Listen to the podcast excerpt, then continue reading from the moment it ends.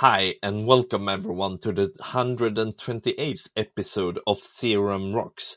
Today we have Benedikt Bergmann from C R M K to talk to us about twenty twenty-three Release Wave two. And uh, unfortunately Heidi isn't here to join us, but uh, hopefully she can make it on the next episode. So Heidi is at C R M Heidi, and I am at Markus Erlandsson. Send us a tweet so we know how we are doing. And let me formally introduce Benedikt. He works as a Power Platform consultant at C R M Konsulterna in Dynamics C R M, Engagement, and Power Platform. He started his career as a developer of dot net custom application and front-end development. He has been working exclusively with Dynamics three sixty-five and the Power Platform since twenty seventeen. In this area, he's been working as a developer and as since twenty eighteen as a solution architect. Furthermore, he's active in the community around Power Platform and, and runs both a blog and a YouTube channel. Welcome. Hey, thanks for having me. Nice being here. Yeah, how are you doing today? Uh, I'm uh, very, very fine. Uh, it's uh, nine o'clock p.m. here, so just going into the, the night and the evening together with you, so that's fine. Yeah. Nice. What is it that you do as a Power Platform consultant and a developer? Yes, uh, I wonder that myself sometimes. No, but uh, yeah. So as you mentioned, I started out as a developer, and that was plain custom development of dot net and Angular and React and so on. And then I moved on to, or I was moved on to, to the Power Platform or Dynamics. Uh, I started with an on-prem installation uh, here in Sweden. And what I do, I'm at the moment mostly doing solution architect stuff, designing solutions and so on, but also developing. And then it's everything that comes with it, like plugins for Dataverse or JavaScripts uh, for the front end, but also integrations via Azure uh, functions, or uh, if we have we have some customers still on premise, so they need some uh, yeah custom dot net integrations that are running on their servers then. Yeah. That's yeah. basically what I do. How did you get started with Dynamics three sixty-five? Yeah, as mentioned, I was more or less thrown into it. Uh, so I'm I'm from Germany, and we moved to Sweden six years ago. Back then, or back in Germany, I had more of an on-off relationship with Dynamics. Uh, so I, I had some projects where I helped out with some um, easy front-end uh, scripts and so on. And um, but it was not the main part of my job. Um But then I came to Sweden, and they needed someone, some the developer for an on-premise twenty eleven installation. And yeah, I was appointed to that project and customer. And at the time, we were like twenty people, or yeah, fifty to twenty people from us, from the, the company at this customer. So it was quite a big installation. Yeah. Um, Yeah, so then I was more or less thrown into uh, Dataverse or Dynamics back then. There was no Dataverse back then. And yeah, it, I, it stuck. So I just stayed in this area. Yeah. So when it comes to the twenty twenty-three Release Wave two, I haven't picked anything from the cloud for industry. Did you pick anything from there? Uh, no, actually not. Uh, that's not the usual area I'm working with, actually. Uh, so I'm mostly working with, like, uh, as mentioned, Dynamics three sixty-five, but that's getting less and less as well. Uh, it's more plain Power Platform. Yeah. Um, and we have, like, in our company, uh, we have s- split out the areas everyone is looking at. So I'm looking at, like, marketing and sales, uh, customer service stuff from the Dynamics part, and then Power Platform, Power Automate, and governance, yeah. and uh, Power Apps, and so on. Uh, and then we have other colleagues that are looking more into um, human resource or, or yeah, other parts of the, the release wave. And then we bundle our knowledge together and send it out to our customers. Yeah. Um, so everyone focuses on the areas they they usually work with, uh, and I don't work with those. Often. No, I, I don't either, so I don't feel qualified to pick any of those. So I'm just saying that. So, so what are you looking for when you're reading the release notes? What's like your criteria for picking an item that you want to highlight? Uh, yeah, that's a good question. Um, usually, I'm my my one of my expertise areas or my uh, areas I like the most is like governance and A L M. Uh, so that's stuff where I usually go first, uh, and then all the pro dev stuff. Yeah, uh, because I'm a developer, so I like the pro dev stuff uh, still, um, and then everything else, which is uh, like sounds exciting to me. I, I, there is no really like a rule for it. Uh, I just go through the list of uh, like there is like if if you take a look at the release waves, you have this this table where you have like the the title of the feature and then for whom it is and when it will publish and so on. So I go through this list and I say, okay, that sounds interesting, intriguing. I'm going into the details page and and reading about that. Um, and this time there was a lot of A I and Copilot stuff. So, which made me go like into one of two of them and then skip the rest okay. because of, they sound more or less like more or less the same. But um, yeah, yeah. So, so it's more like what sounds good to. Yeah, all right.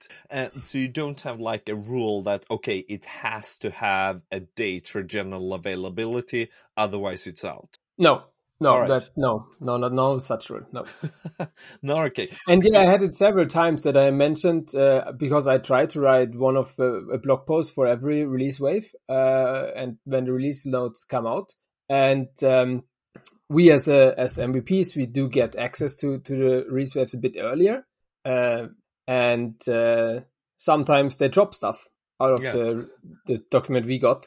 uh, and uh, or they, they drop stuff later out the release wave. So because they, yeah. they edit the release notes all the time, and there might might be stuff that will be moved to another uh, release wave or dropped completely.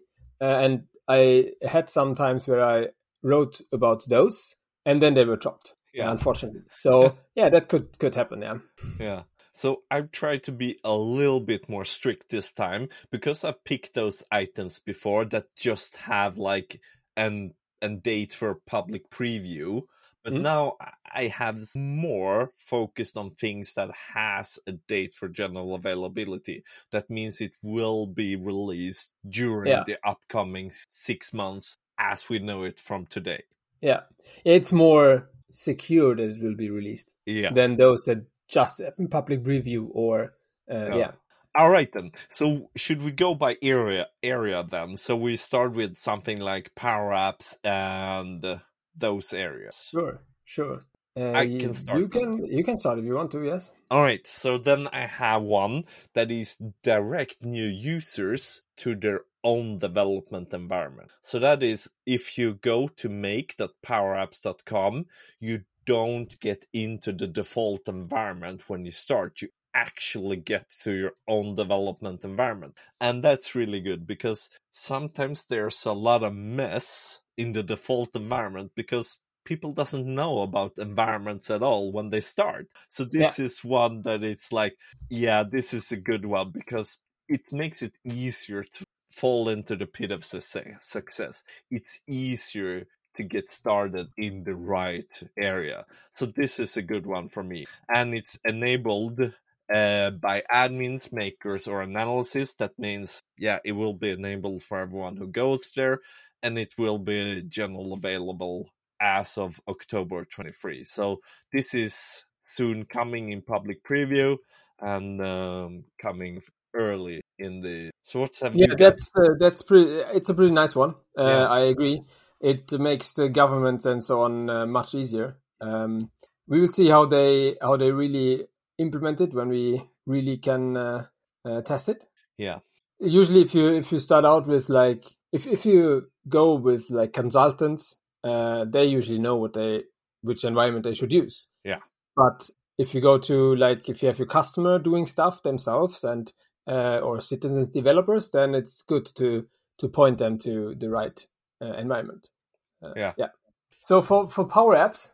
Uh, I have the one which is called Enjoy the New Look and Feel from for Model Driven Apps or Power Apps, Model Driven Power Apps.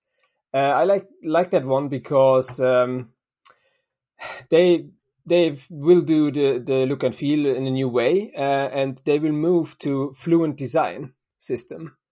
Yeah. And that makes the, or my hope is that it makes the U I of Canvas apps and model driven apps more aligned over time, because Canvas apps, or at least the new controls, also use the Fluent design. Um, so that the, the buttons and uh, as such on such stuff looks like more like the same, uh, whether you're in a Canvas app or in, the, in a model driven app. So they, they more melt in together. Uh, and also P C Fs usually use, use the Fluent U I. Yeah. And that was a problem, that the U I of P C Fs and uh, model driven apps were so different. Uh, and you had to do a lot of C S S uh, hacking to get it the same. Uh, that I hope will be uh, will be easier and better with uh, with this one. And this also has a G A date. It's October twenty twenty-three already. Yeah, so that's a good one. And what we got is like one screenshot. Yes, exactly. So yeah, and and this is enabled for oh sorry no enabled for users by admins. So do you consider this that we have to configure the app to get the new look and feel? I would uh, say so, yes. Yeah. All right. So this would perhaps be per app, or do you think it's per environment? Good question. I spontaneously I would say it's per environment. All right. Um, but they don't write. Oh, here. Users can switch back at any time. Yeah, so they actually write here that users can opt in by selecting the try the new look option. And then once enabled, the model-driven app will look with the new Fluent design, but users can switch back then. Yeah. So that's uh, that's good. So uh, the users can test and switch forth and back themselves. All right, then. So that means that in the screenshot, I actually didn't notice that one before, but in the upper right corner, just as we have in like Outlook, you can toggle a switch yeah. and say try or new look, just try yeah. the new look. But I hope they, they do something like they did with the uh, with the header, because they had like this shrinking header in the beginning, yeah. um, Uh, the den- density, I think. Yeah, high density header or something. Yeah. yeah. Um, I-, I hope they will, with some point, make it that all of them use the same and yeah. not everyone can switch forth and back, because then we have the same problem with P C Fs again. Yeah. Otherwise, because it will look different for different users, whether or not they look, they have the new look or not. Yeah. So. Yeah, hopefully. Uh, and and I think it's problematic if it's per app, because then it's mm-hmm. like, okay, I have to try the new look in like five different apps if I use five different apps, and that could be yeah. tedious, and then it you don't yeah. recognize yourself. And but, yeah, but by the looks of the screenshot, as you mentioned, because it's like the new look uh, slider, uh, mm-hmm. whether or not you have it on or off, is like in this what is it, pinkish header yeah uh, up there, where also the uh, user settings is. Which is environment uh, or um, yeah environment wide, not yeah. app wide. So I would assume that's like you you turn it on and off for all the apps in this environment. Yeah, who knows? Hopefully, by the yeah. time we get the public, uh, sorry, this is actually yeah public preview. Uh, we can try this. So hopefully, it's soon. I haven't looked yeah. recently if that's on now or not, but. All right, so that's a good one. That made my list as well. So I will strike that one and go for a second one then and yeah. set the solution context. Oh, yeah. So this is if you're in the maker environment and you sort of, okay, we as consultants, as we stated before, we're kind of used to this. You have to go to the solution. You have to go to the solution. Otherwise, you end up with this C something prefix with everything that you create. Yeah. And now, by the looks of it, you can set the solution context, and everything will you do will be in the context of that solution. And that's a good one, because it makes it easier to get it right, so you don't have to remember this thing like fifteen times a day when yeah. you go in there. So this is a good one for me. It it actually was one of my uh, top yeah. picks, since I do all A L M a lot and uh, preach about it to our customers and my colleagues and and everyone. Like that's like finally. yeah. Unfortunately, this has only a public preview day, date, and it's October twenty twenty-three. and it has no general availability date. Yeah. So I break my lo- rules a lot, but uh, well, I try to find things that are general availability within the upcoming release wave, at least. Uh, so I like this one. All right, so what's your next? I have uh, actually one with Copilot uh, here. So it's write formulas from natural language or examples using Copilot. I, I thought that looks or sounds interesting. Uh, so they, they say, okay, we can write our PowerFX formulas um, using Copilot and A I, or with the help of Copilot and A I, yeah. uh, using uh, natural language. And that could... Um, make stuff much easier for uh, cities and developers, because PowerFX still is like kind of script or development uh, language. Yeah. Uh, so a lot of them still struggle with it, um, at least at the beginning. And that could help them. Okay, I want to do this in natural language, like say for contact or whatever. Uh, and then it translates to PowerFX and it can learn how that looks like and so on. So uh, yeah, so I think that might be a productive improvement for for. Uh, for mostly uh, citizen developers. Yeah, and, and since we're trying to constantly lower the bar to get going, mm-hmm. I like this one a lot as well, because it's it's makes it easier to describe, and you this fear of like the blank screen within the, okay, yeah. I have a button, I should do some action on the click. What the am I going yeah. to start with here? So that makes that a lot easier to get going. So th- I think this is a good one. Unfortunately, no general availability, but it has a public preview in October. So then we can try it out. Yeah, good one. Um, so I am going to go to pro development then, because mm-hmm. I'm quite out of that one. Do you want to pick something more? For I have, uh, I have one or two more from Power Apps. So the one I have, which I'm very excited about as well, and that might be very techie or geeky, I don't know.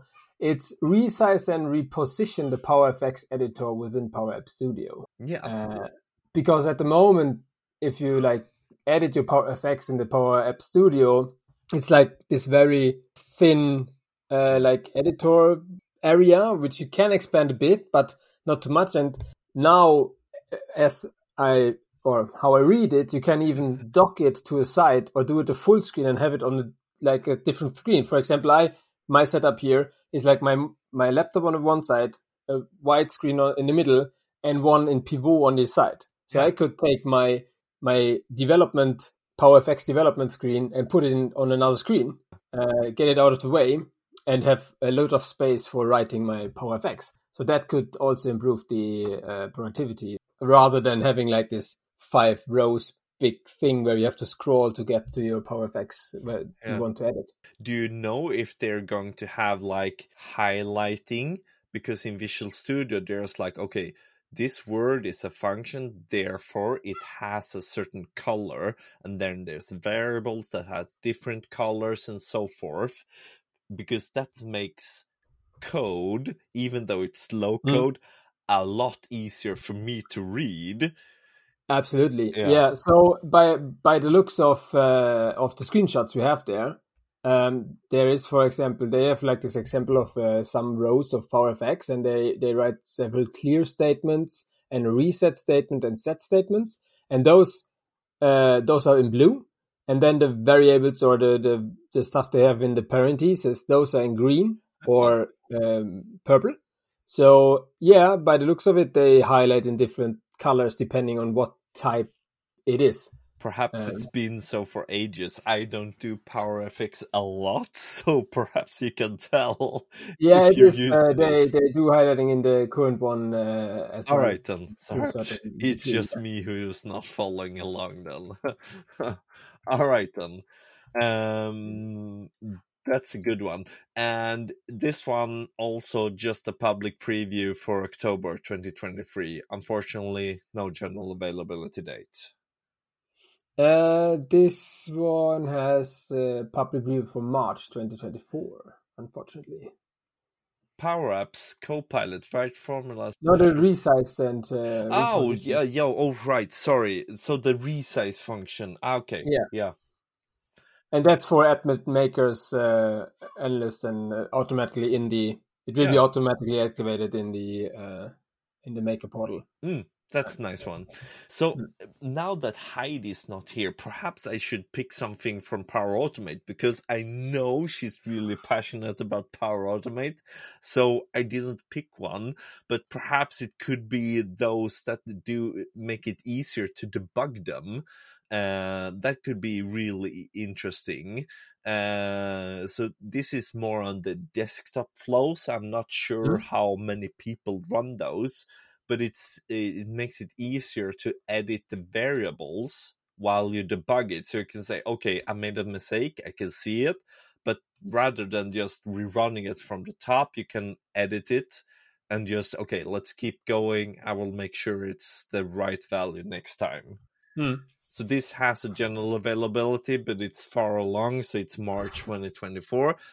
No public preview, though, so it's straight to G A. Okay, that's a bit uh, weird as well, but yeah, okay. yeah.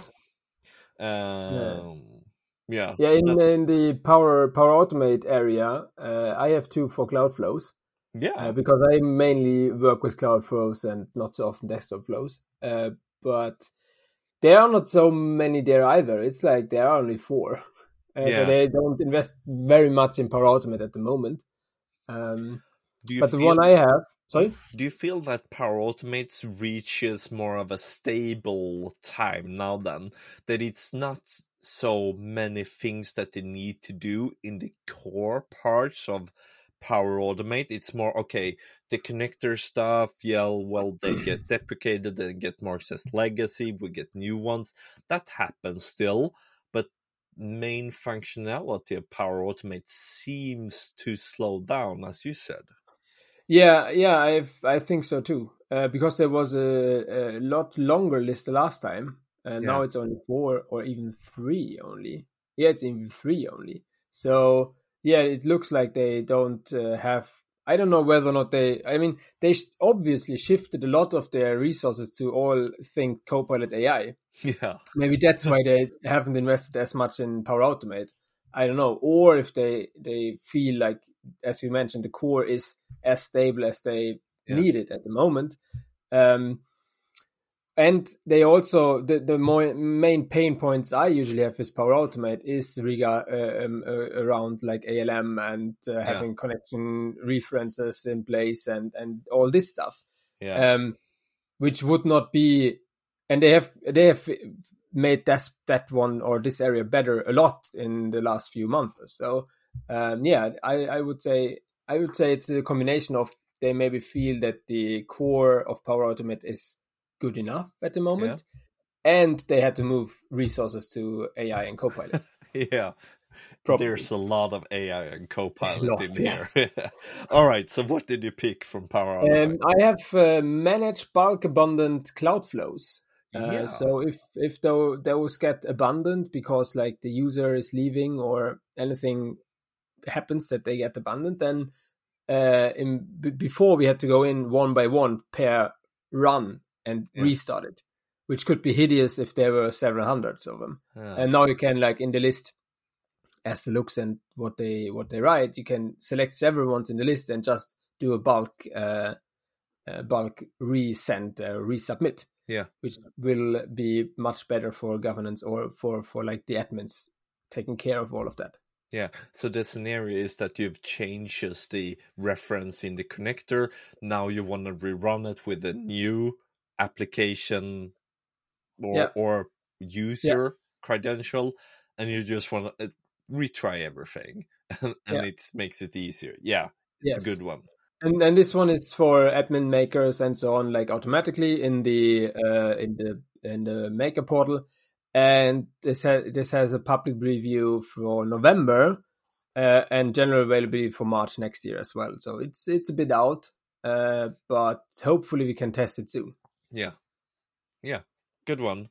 And the second one that you picked, uh, yes, uh, that's. Uh, run a cloud flow for more than thirty days per invocation. Uh, because until now, uh, if if you have a long running cloud flow, it will be terminated after thirty days. Yeah.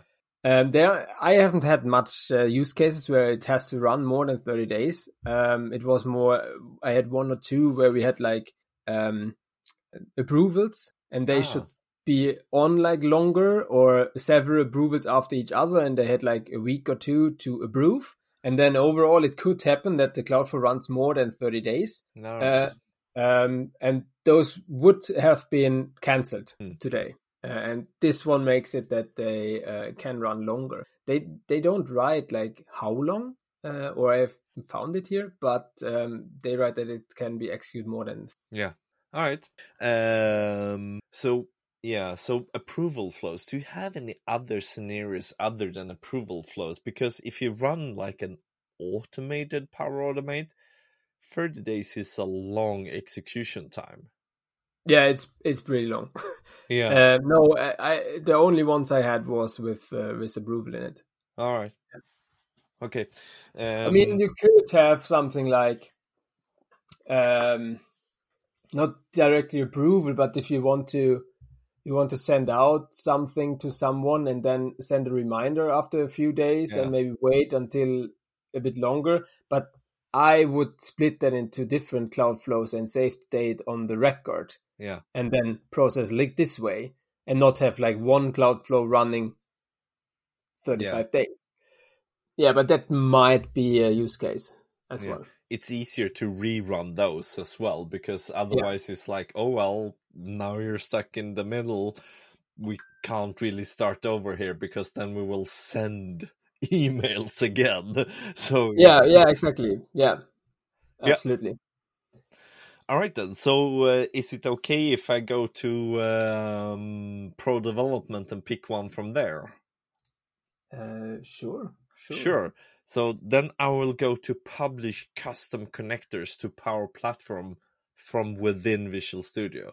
So this is from my Uh, pro development heart here, because sometimes you have this custom code that you want to access, and you it was a bit tedious. There were like f- three or four steps to update the uh, connector, the custom connector that you could do um, to change things, things that we have developed ourselves. Um, and now it's easier. Now it's like publish from Visual Studio, and you, the, the new publish guide seems a lot easier. And then it's up there in Azure or Power Platform to use.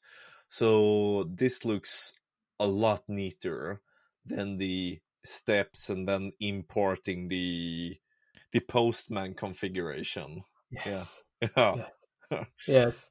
Yeah, I usually went from Swagger, but then they don't support Swagger three, and yeah, it's it's it is yeah. No, that's a, that's a nice one. Yes, um, because I, I we created one custom connector which is certified, and it was uh, yeah since they don't um, support Swagger three, and then we had to to change stuff directly in the U I, like in the website in the Swagger definition. It wasn't the the nicest experience, so I hope this one. Uh, makes it easier and better. Yeah, yeah, because it happens that you have this kind of custom connector. So yeah. Um, and this one is general availability October, and it's already in public preview since April. So yeah, we can try this out now. Uh, um, all right then. What's your next? Yeah, so since in the ProDev you only had two items, and the other one is about finance and operations, and I don't work with finance and operations, so I don't have anything from this area uh, more than you already mentioned. Um, but uh, let me find the right one. Uh, I have some for uh, the Dataverse area. Yeah. And I have some oh, that we have talked about. Let's go there. Uh, Yeah, then we take a look there. So um, I have the one which is called Build Your Own Business Logic Using Low-Code Plugins. Yeah. Since I'm also coming from developer side, as I mentioned maybe a few times already, uh, so I'm very interested in plugins. Uh, and this one is plugins for citizen developers. they can write plugins using PowerFX. And it's like C R U D plugins. So uh, create, read, update, uh, and delete plugins. Yeah. Or operations within those. Uh, so that's very interesting. Um, and um, I, I really, I, or that's uh, has, has a public preview from May twenty twenty-three. So you can already uh, test it. Mm. Um, and there are some stuff that they have to fix uh, still. But they have some time because the G A date is December twenty twenty-three. So I'm uh, looking forward to that. Um, maybe make yeah make it easier for, for citizens to create plugins um, so that maybe I as a developer don't have to do all the small plugins and yeah. more focus on the more complex stuff, uh, probably. So do you read this as an alternative to Power Automate for those real-time scenarios that's not really supported through Power Automate today? Yeah, so my interpretation and my personal uh, expression of that, or my personal idea of that, is I would say those will replace the workflows we have, like the classic workflows. Yeah.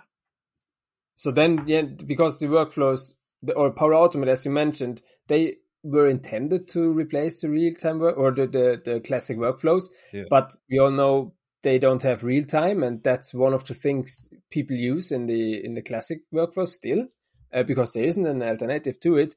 So now we might have one. Um, so I could imagine that when they release this one, they sometime in the future maybe deprecate the uh, classic workflows. Yeah. Well, well, they might do it, but I feel it's there's a lot of old workflows still around. A lot. Yes. Like a lot, a lot. So, yeah. But to, to be honest, uh, just because they deprecate something doesn't mean that they take it away directly. But it, no. it is more a stronger indication that you should use other things. Uh, and they, yeah. they might have something deprecated for several years yeah. without removing it. True. So you could still, I, I don't know what they will do, but I would imagine they will deprecate it and then leave it deprecated for a long period of time. Because as you mentioned, there is a, there are a lot of I S Vs still relying on classic workflows um, and implementations, not only I S Vs, but other yeah. customer implementation yeah. as well. Uh, so they can't delete it within like six months. No, uh, no, they they have to, to do it longer. That would be a huge cry out if they did. Yes. Like, we have an yeah. end date, you better get but, going. But uh, as far as I know, mm. uh, and that's only because I know stuff from on-premise and so on, um, this, it, like the, the handling of the classic workflows uh, is one of, or is, is a driving cost factor for Microsoft, for the platform, because they have to, to have like, everything is on Azure servers, obviously, yeah. and everything is hosted on Azure, and they use the standard S Q Ls from Azure. Uh, they moved it from dedicated Dataverse or, or Dynamics uh, Azure uh, uh, Dynamics servers yeah. to, to Azure to use the platform they have. Yeah, but not the classic workflow uh, run engine. Yeah, that's, because it's as far old... as I know, uh, still on this uh, dedicated servers, which is a huge cost factor. So I. I could imagine that they really want to get rid of it, but that will take some time, I yeah. would say. Hopefully they can reduce it then, so the cost yeah. gets less, and then it's less of an annoyance or problem for Microsoft. Yeah. So yeah. I've had made this on my list as well, because as you said, those that we used to call synchronous workflows, right? That mm. we want to do something, so when the user presses save, it will be done before they get to do something yes. else. So yes. if we want to do some, I don't know, some calculations that we can't do with business rules or whatever, then we can do it in the plugin. And then when the user comes back, it is done and updated on the form.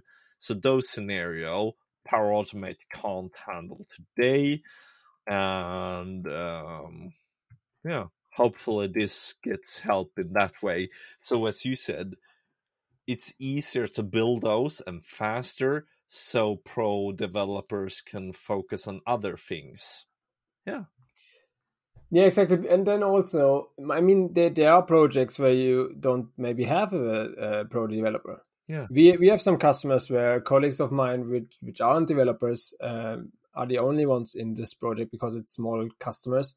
And then if they have something, as you mentioned, which should be classic, they either, or, or synchronous, they either go back to the classic workflows, yeah, or they get one of us developers into the project, which is like a lot of time because we need to, to request access and users and yeah, whatever. Uh, if they can do it themselves with, with those PowerFX plugins, that would increase the productivity as well. Yeah, I would say. Uh, yeah. All right. Good one. Then I have something that I more would like to discuss, and I have it on my list, but I'm not sure, because this one is also on the Dataverse, but it's the use one connector for all legacy connectors. I have to so also. I'm not sure if I read this correctly, but I think that this is um these types of, we have this Dynamics connector in Power Automate, I think, still from mm.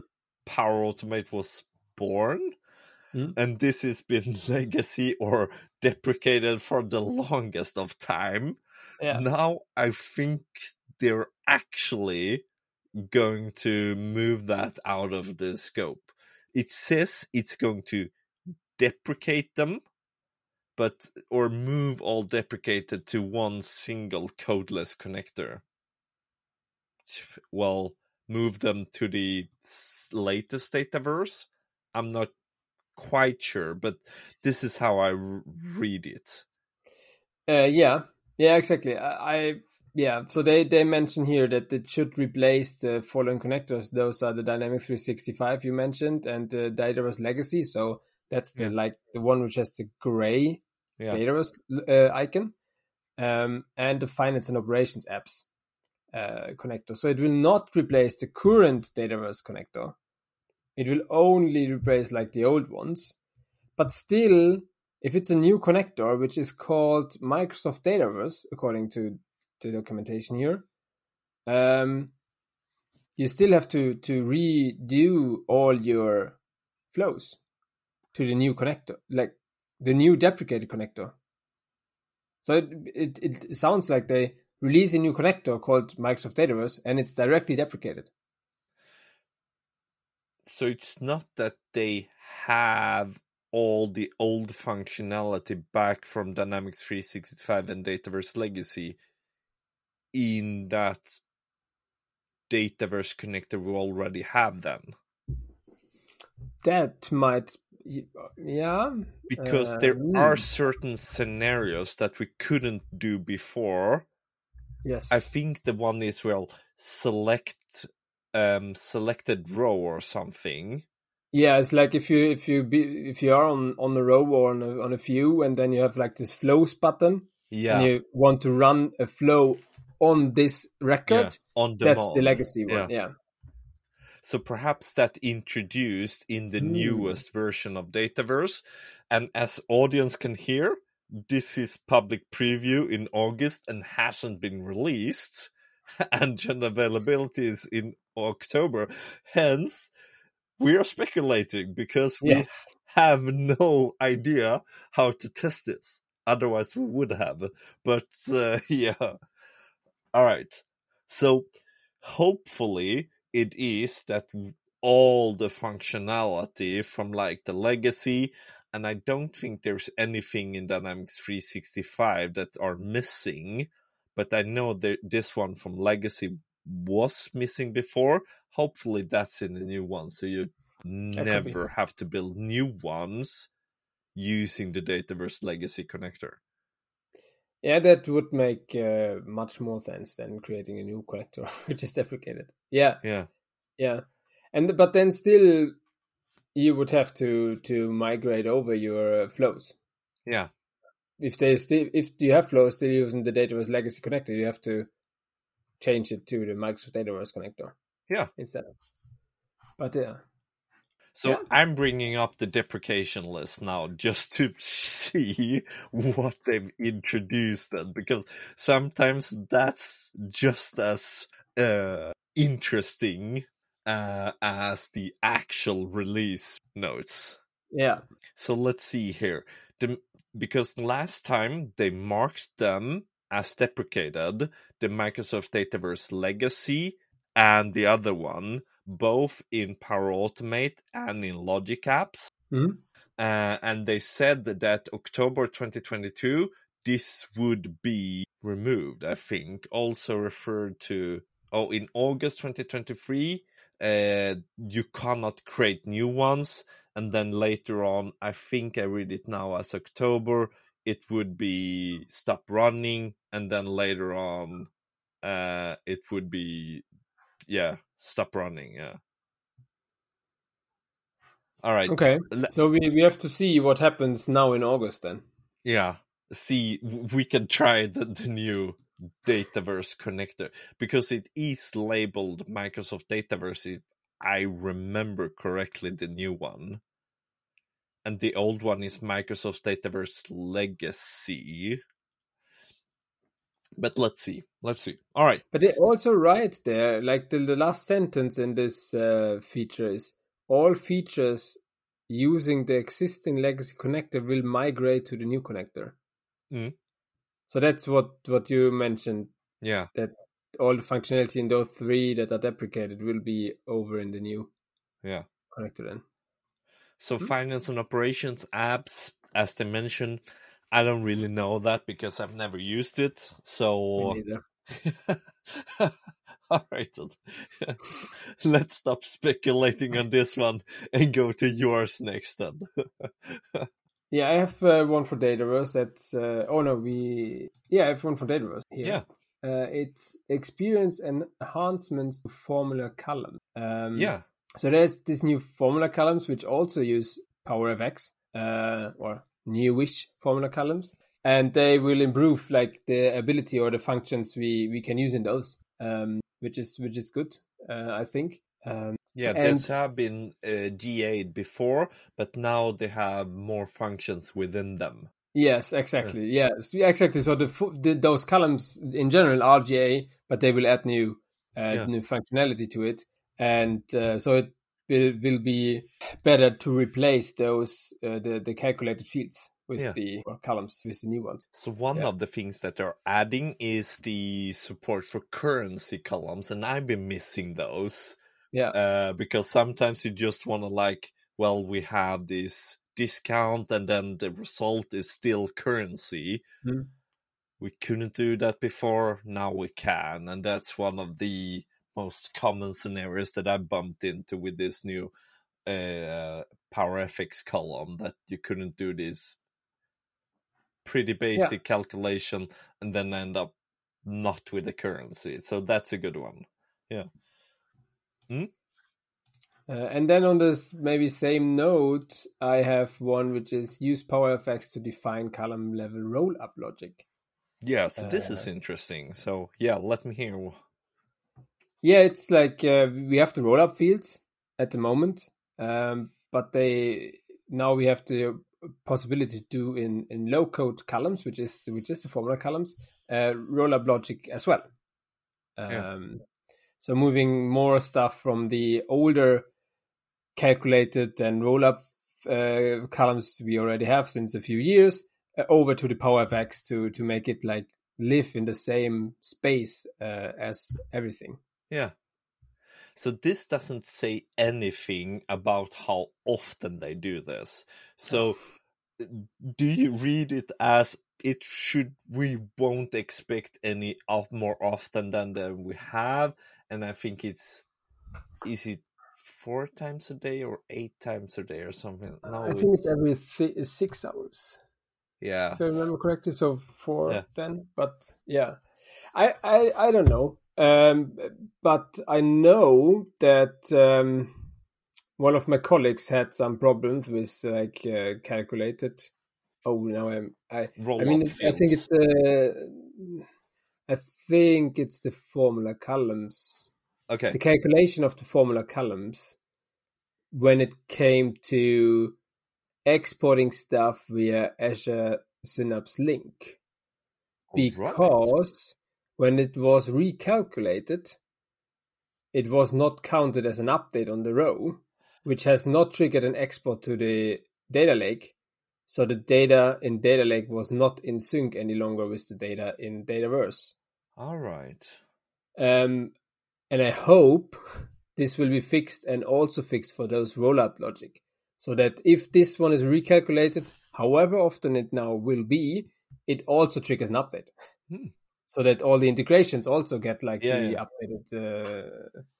Uh, uh, yeah, yeah, because value. it's it wasn't a changed column, even though the other columns would change. Hence, the result would change, and that column wasn't included in the change yes. set of. Oh, yes. Okay, yeah, that's problematic. So yeah. hopefully that's changed as well.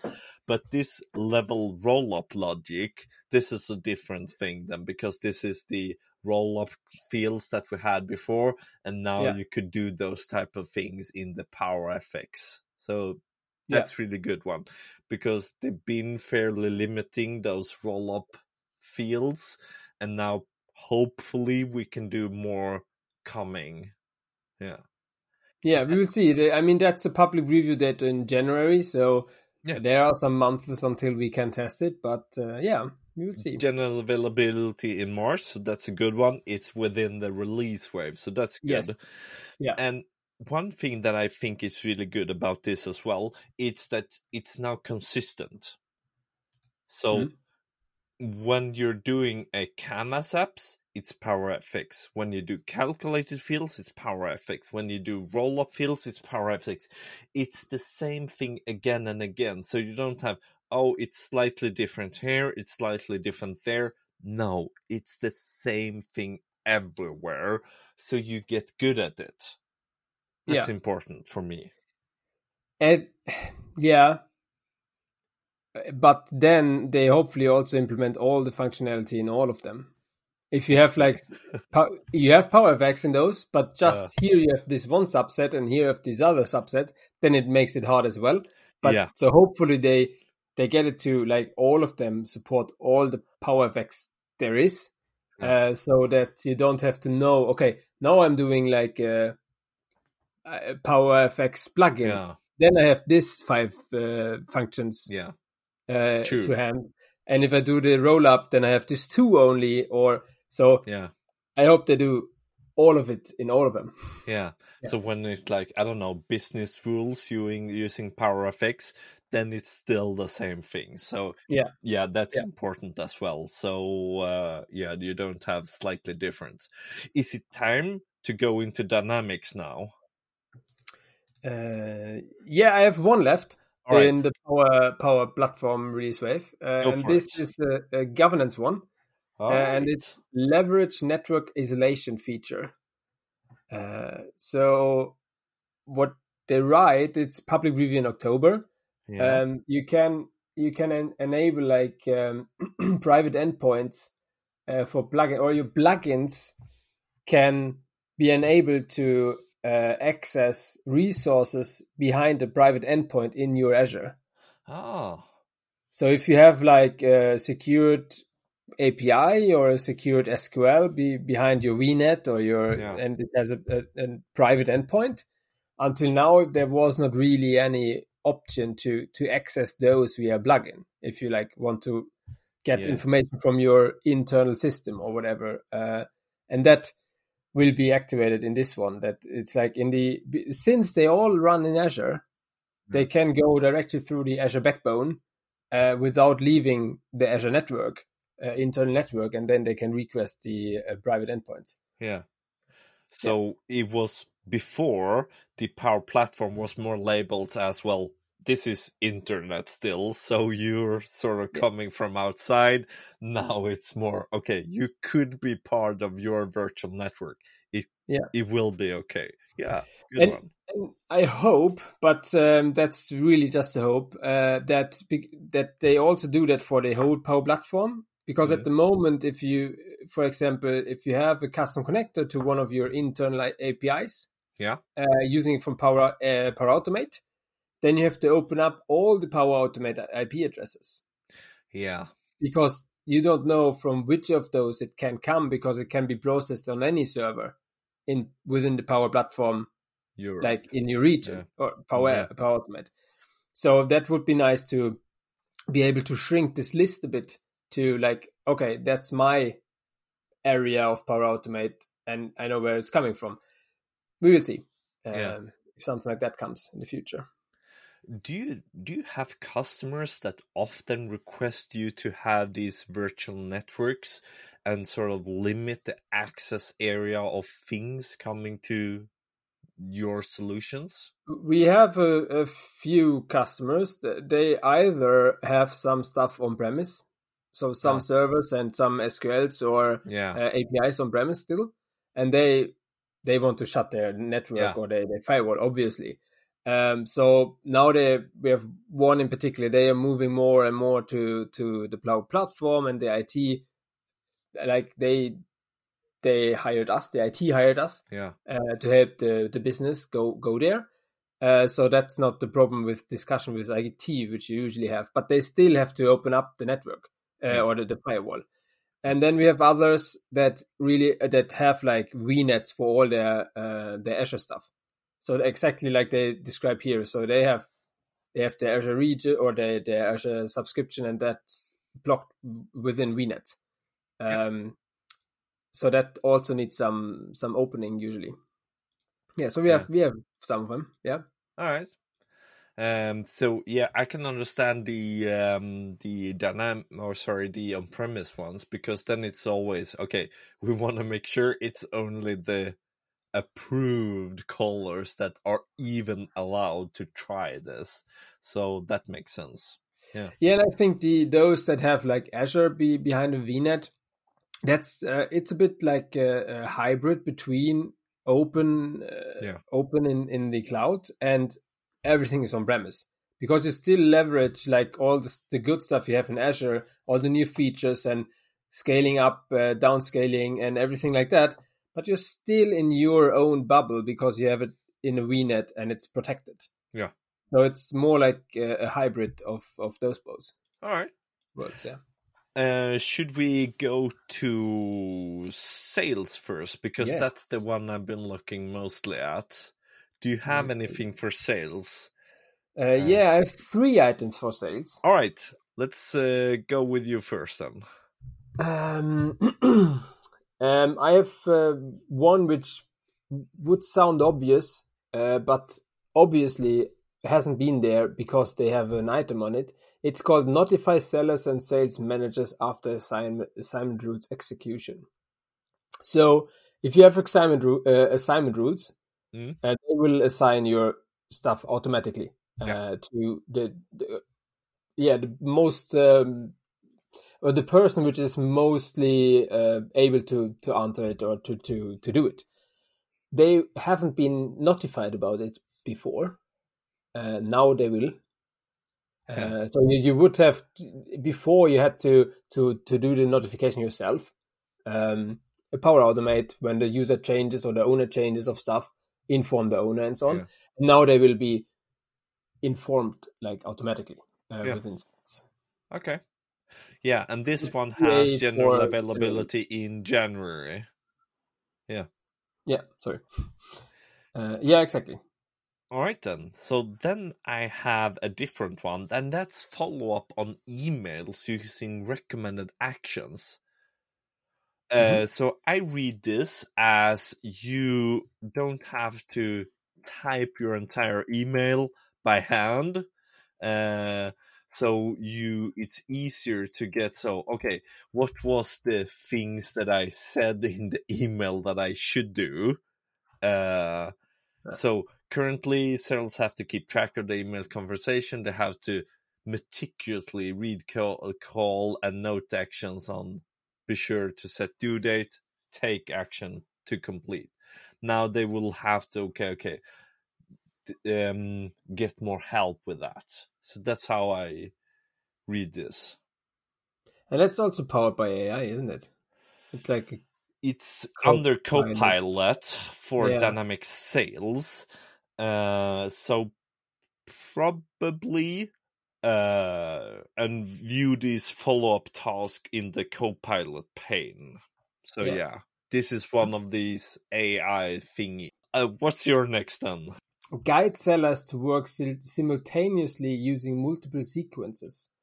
So we, we can create uh, sequences which uh, should create different, um, yeah, different actions on on like a customer. Like, okay, now you have to send an email, then you have to call them, and so on. So you have like a, a certain sequence which you could apply on customers. So you can define a standard, and then you apply it to your customer. And you're always like, on the first day we write an email. Two days later we call them, a follow up email maybe, and so on. Yeah.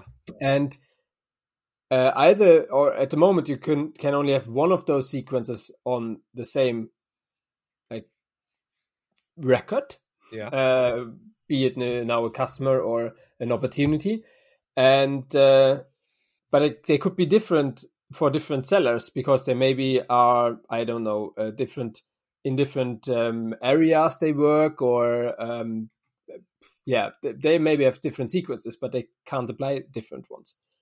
Now they can. So like one seller can have sequence A for this customer and uh, another seller can have uh, sequence B. So they can follow their own uh, workflows still, but it's still um, like a template for, yeah. for them. Yeah. So I see this as going towards the business process flow. Mm. Uh, so it's... It's not the same thing, but it's going that direction because we have multiple business process flows on the same records. We can have them activated at the same time. They can be different for different people.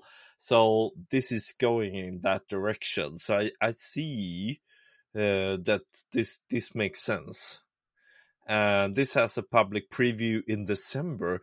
And weirdly, general availability says to be announced. No other yeah, thing not, has that. No, exactly. There are not many uh, items that have to be announced because, yeah. I mean, all of them that don't have a G A date are to be announced. Well, if they're not saying it should be during this release wave, we're not just sure when. Yeah. And those who have nothing... don't expect this to be G A in this release wave. Yeah. But again, I'm speculating, so we'll just see, all right? Yeah.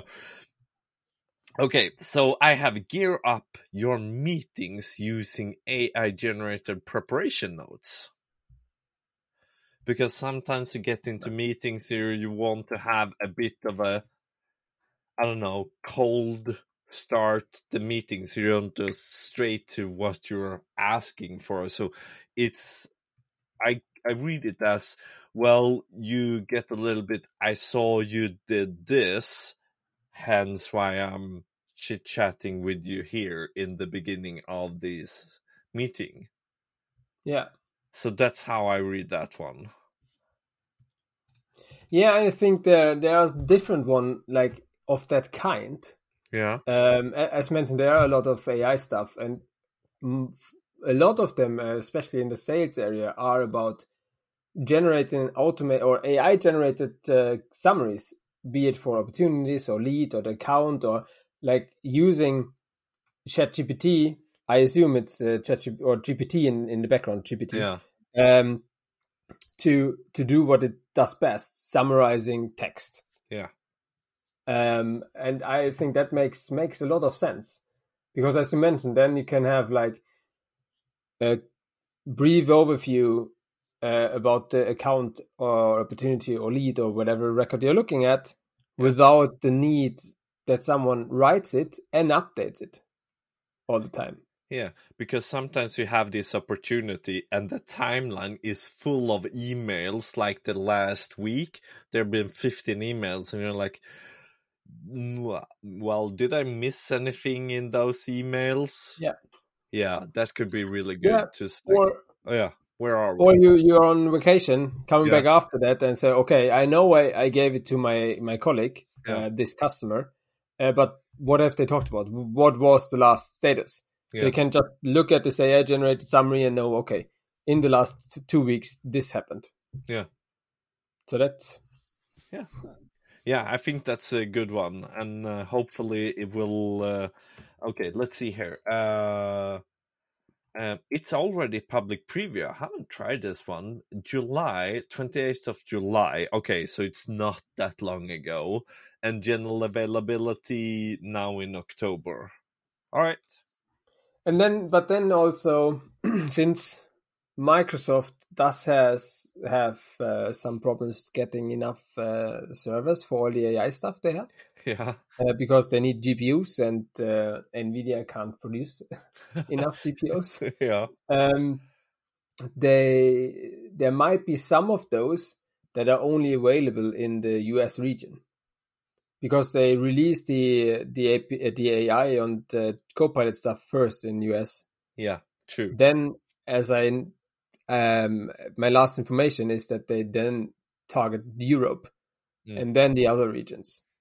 Um, because I've seen one where, and I can't exactly remember which of the copilots it was, but you had to, if you want to use it in a public preview, uh, you had to, to manually activate it and then uh, sign like an agreement that your data yeah. will be sent to the U S, because they only had this one in the U S. So you can use it in your environment, which is in the European region, but your data will be sent to the U S, which you don't want to do for yeah. your European customers, uh, because then you could easily have a G D P R breach. Yeah.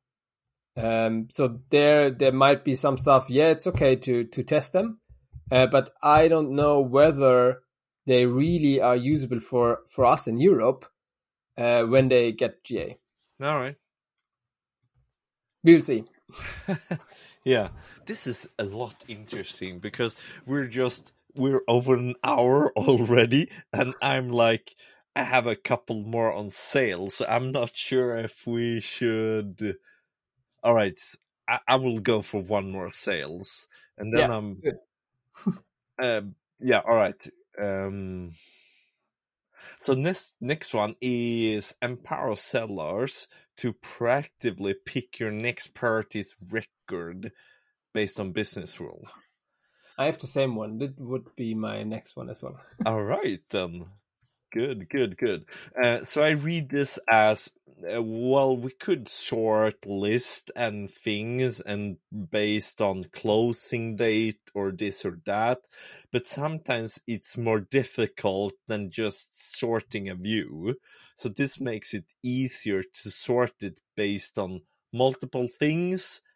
And then, okay, this one is the one that you're supposed to work on, based on whatever rules you have. This is how I read it. Yeah, exactly. And I think I read that it also depends on which seller is looking at the, the list. So it, like, uh, sellers can have different focus areas or different um, mm, interests. Nice. Or, and I think it will pick for this particular seller the right opportunity. Uh, if I, I remember correctly, yeah. Yeah, it's been a, w- a week since I did pick them, so I'm not sure about the details any longer, but you're probably right. And this one has a general availability, a general availability date only, and it's in November, it's, so it will be a while for us to test this. Uh, so unfortunately, no public preview. Um, no, but it also has to be enabled by an admin, maker, and analyst. So we could just test it like in our development environment uh, when it is G A, and then yeah. when we are satisfied, then we move it to, to test and production. Yeah. It will not be enabled directly for all the users. No. Uh, True. Yeah. So perhaps it's in the A I area and you can sort of activate it there, like the one we had before. Okay, you have to train your model, you had to do this and that. Yeah. And then it was like, okay, now you had these new columns that we had before. You can sort by the new columns.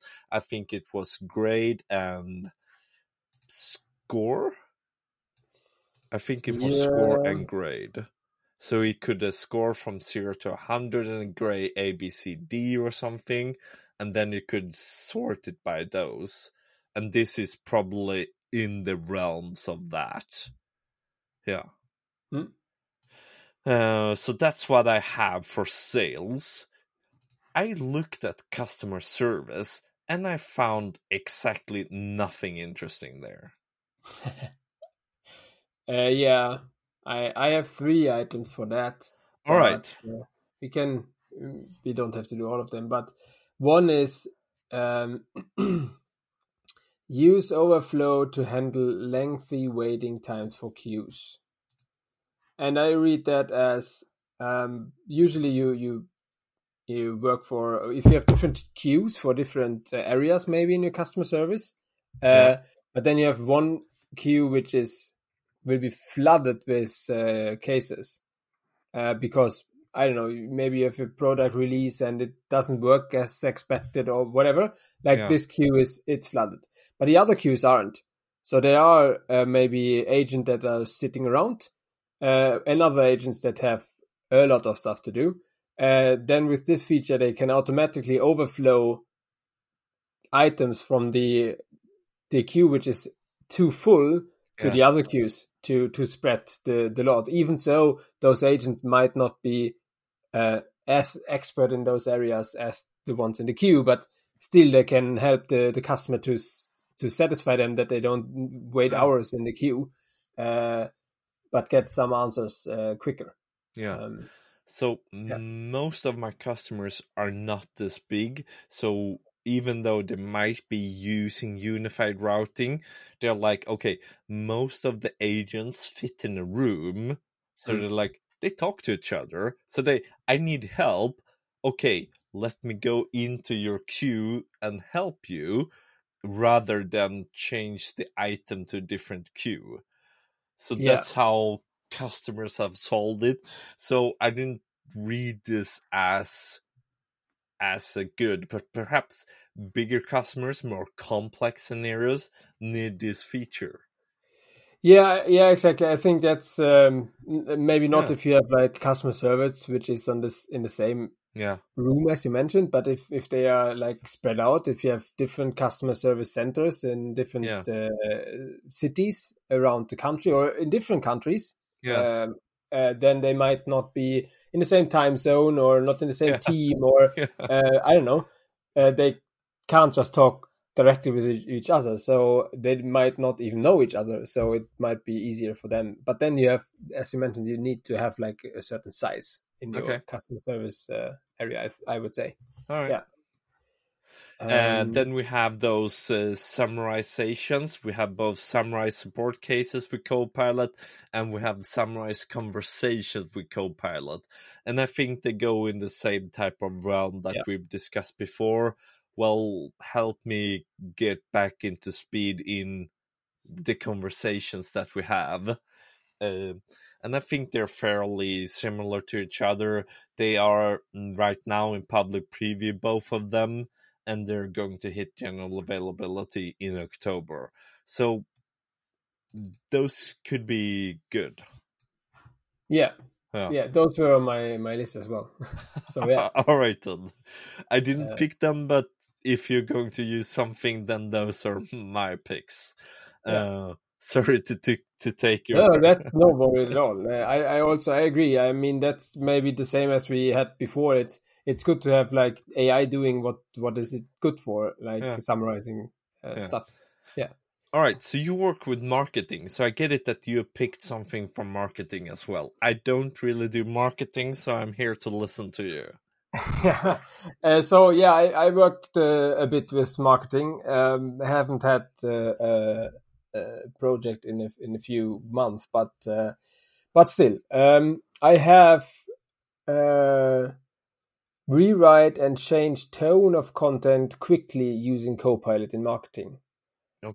And um, that's also like in the same note using Copilot and A I for, for text changes or, or what it's good for, like do, analyzing text and writing text.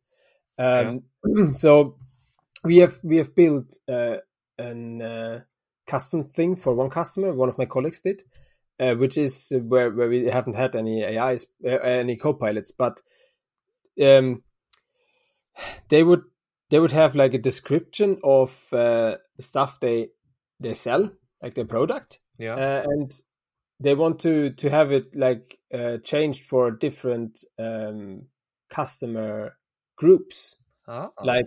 If it is now, if we do a marketing thing mar- uh, targeted for families, yeah. It might be better to have it sounding a bit different than if we target businesses okay. or um, some other group. Yeah. So what we did is they wrote, they wrote the, the standard um, text, and then we have sent it to, to the A I and said, okay, we want to change this text more um targeting families and yeah. don't use those words or use more this words and so on. Uh, and then we save this, the result, and then they could pick one of those, okay. uh, which is targeted for different areas. And I would say that might be something in this direction. So you can change the tone of what you're writing to what you need uh, within directly within marketing with Copilot. So this is typically email marketing when you want something to happen, right? So either you start yeah. a campaign with something or more based on actions. Okay, you come to this state, this is the email, but we do several of them, even though it's not strictly a campaign. Yeah, yeah, exactly. But what Microsoft writes in this uh, in this item is uh, edit text with Copilot is available available for the following type of content. So mm-hmm. it's email, email templates, and content blocks. It's yeah. forms, text messages, push notification, and event registration pages. So, so it's more or less all the stuff you have in marketing. You could improve your or change your tone. Uh, according to which um, customer group you want to target in, in more or less every text you have in, in marketing. All right. I can't find it on the page right now, though, uh, but uh, hopefully you're right, because I, I'm looking at the marketing list now. It's under Copilot and A I Innovation. Effortless change, perfect. Perfect your message with yeah, the Copilot. Maybe they changed the yeah, all yeah. Right. They changed the title. They changed the title. Uh, yeah. Mm. All right. So that's that's the all right. Okay. Uh, yeah, sorry. It's, so it's now called Perfect Your Message with Copilot Text Editing and Rewriting. Yeah. So they changed the wordings yesterday. Then that's why. Okay. Or since I wrote my blog post. yeah. yeah. Okay. Uh, so um, the U R L is still the same, though. Yes. Uh, so it still works. Uh, so this is public preview in September, general availability in October. So this is really good then, because since it's a lot wider than what I imagined at the beginning, good one. Yeah. And then I have another one which is called uh, Prevent Messages from Sending During Unwanted Times by Setting Up Quiet Times Using Copilot. All right. Uh, so that, um, yeah, you can, as I, as I say, uh, they, they write that you can set up uh, quiet times using Copilot. So it suggests you when it might be best for you to have a quiet time. And I would assume it analyzes like the open rate and the click rate and so on from your uh, marketing uh, campaigns, because yeah. all this information is there. Uh, so, yeah, I, I would assume that uh, is analyzing those, because what we already have is for specific customers. Like yeah. if you do a, a marketing campaign, uh, you, if you activate it, it can say, okay, for, for this customer, I don't know, Kalle, he yeah. usually opens his emails Monday morning, seven o'clock. Yeah, those that's that's his his uh, most click rate. So to him, we we sent the email at six fifty five. Yeah. So it's at the top of his inbox. But maybe I don't know some other they open it on uh, Monday in the evening. So we send it to them in the evening. Yeah. So I I would assume that's a bit more uh, optimized of that, and in the other way around. Uh, that you have like quiet times. Don't send it to this person in this time. Yeah. Uh, so, yeah. Yeah, because sometimes you want to be mm, not doing that manually, because sometimes it's a lot of time zones, so you don't like send text people or send yeah. text to people like three a.m. and they're like, hey, I unsubscribe to that one because yeah. you just woke me up. yeah, yeah, yeah. Or if they, they write, for example, set days such as bank holidays or yeah. times when customers shouldn't receive messages. So yeah. you could have like a bank holiday in one uh, country, not in the other. You shouldn't yeah. send on bank holidays to not yeah. annoy them. Yeah. All right, then. Uh, um, so I think we have to close it there, even yeah. though we're not strictly out of items to add, because we're at one hour and soon twenty minutes. So, so where do I go if I want to know more about the release wave? Uh, yeah, so I uh, I would uh, suggest to uh, to look at different uh, blog posts, because they usually summarize stuff very good. Yeah, uh, and then you have an excellent blog post, by the way. Thank you. Yeah, uh, and uh, and then maybe also look, like, because all the people that do blog posts, they do it like for their area of expertise and for their interest area. So maybe you can find someone which has like more or less the same, uh, so that you don't get uh, like annoyed or uh, have all the other stuff which you are not interested in. Um, but I think I always like to to have blog posts for stuff to get a summarization and a, a quick review of stuff. And then if you want to have more details, go to the to the release waves and look at those items. Uh, yeah. Basically. So I will add Learn as well, and then your blog post, uh, so people can find both you and all of the things that we've talked about here. And of course, the upcoming updates, because as we know, well, things change. Yes. That's for certain. Yeah. We're not sure which one of those, but some of them will definitely change. Do you have any P P? Any public speaking schedule if we want to hear more from you, Benedikt? Uh, I actually don't have at the moment, uh, because I just we just got our second child, so I stepped back a bit in uh, going to an to events uh, for the rest of the year. Congratulations. Next year, thank you. Yeah, that's a big one, the second child. So yeah, hopefully everything is uh, went well and everything. Everyone is home happily. Yes, yeah. yes, we, everyone is healthy and uh, yeah, happy. Yeah. Who would you recommend as a future guest on this podcast? Ooh. Um, a good question. I always. Uh, yeah, I would recommend one of my one of my uh, colleagues at C R M K. Um, yeah. Depends on which area you want to have. Like if you uh, if you prefer something about tools and uh, development, then I would say Jonas. Yeah. Uh, Rapp.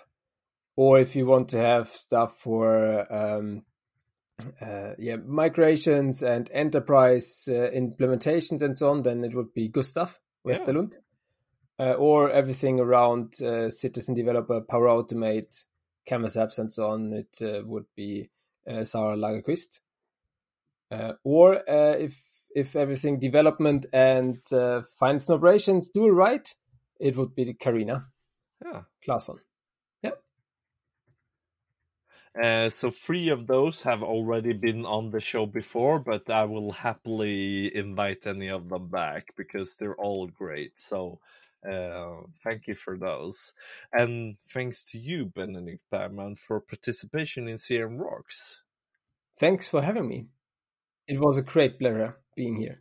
Yeah, and thanks to your listening. And don't forget that you can subscribe to C R M Rocks in your favorite podcast app, or you can find us at C R M rocks dot com. See you next time on C R M Rocks.